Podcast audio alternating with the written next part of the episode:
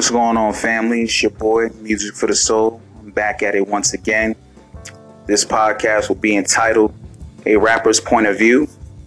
The reason why I titled this was because I'm going to be talking about several, several different rappers um, and a few rap groups um, that had a certain particular perspective on how they wrote rap songs and how us as the people, the fans, viewed their rap songs as well. Um, their particular rap songs and the point of view where they came from comes strictly from how they viewed life. And how they view life comes from an actual definition called a worldview. A worldview is a theory of the world used for living in the world.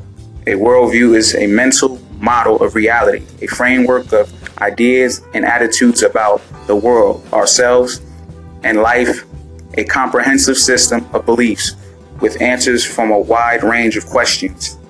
I got this definition from a website called the American Scientific Affiliation website, which is pretty solid. Um, the first particular group of rappers that I would like to talk about come from the gangster rap era. NWA, Snoop Dogg, The Dogg Pound, MC Eiht, DJ Quik, Xzibit, in The Game.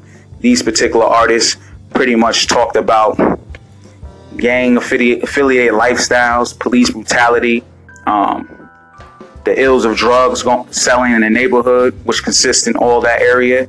And they were particularly, all these artists um, were pr- primarily from the West Coast, California, Los Angeles area.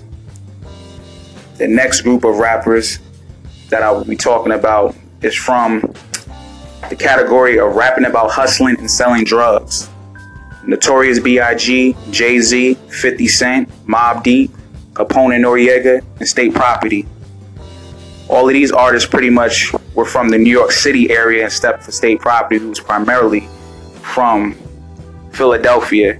And what they pretty much talked about was the hustlers mentality, um, how to get it, how they how they get it, how you can live, whether it's through selling drugs, pimping, prostitution, whatever it was. But they were pretty much in that fast life, fast lane when it came to life.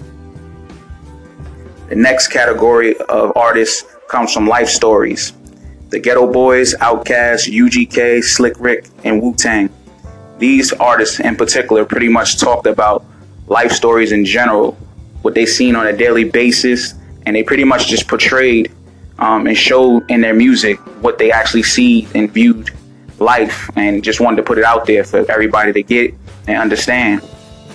And the last group of rappers comes from the title Conscious Rap. KRS-One, Brand Nubian, Nas, Rakim, Pete, Pete Rock and CL Smooth, Mos Def, Dead Prez, and Talib Kweli.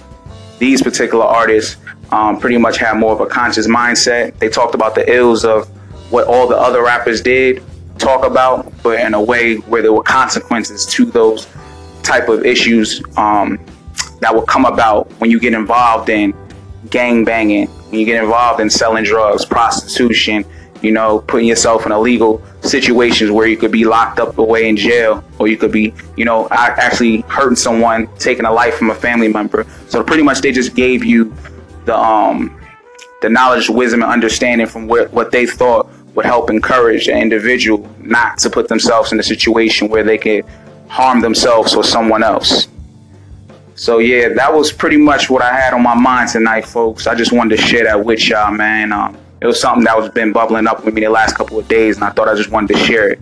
So um, yeah, I hope that once again this was a great broadcast, and I try to enlighten y'all with the very little bit of information that once again I try to put out there for y'all.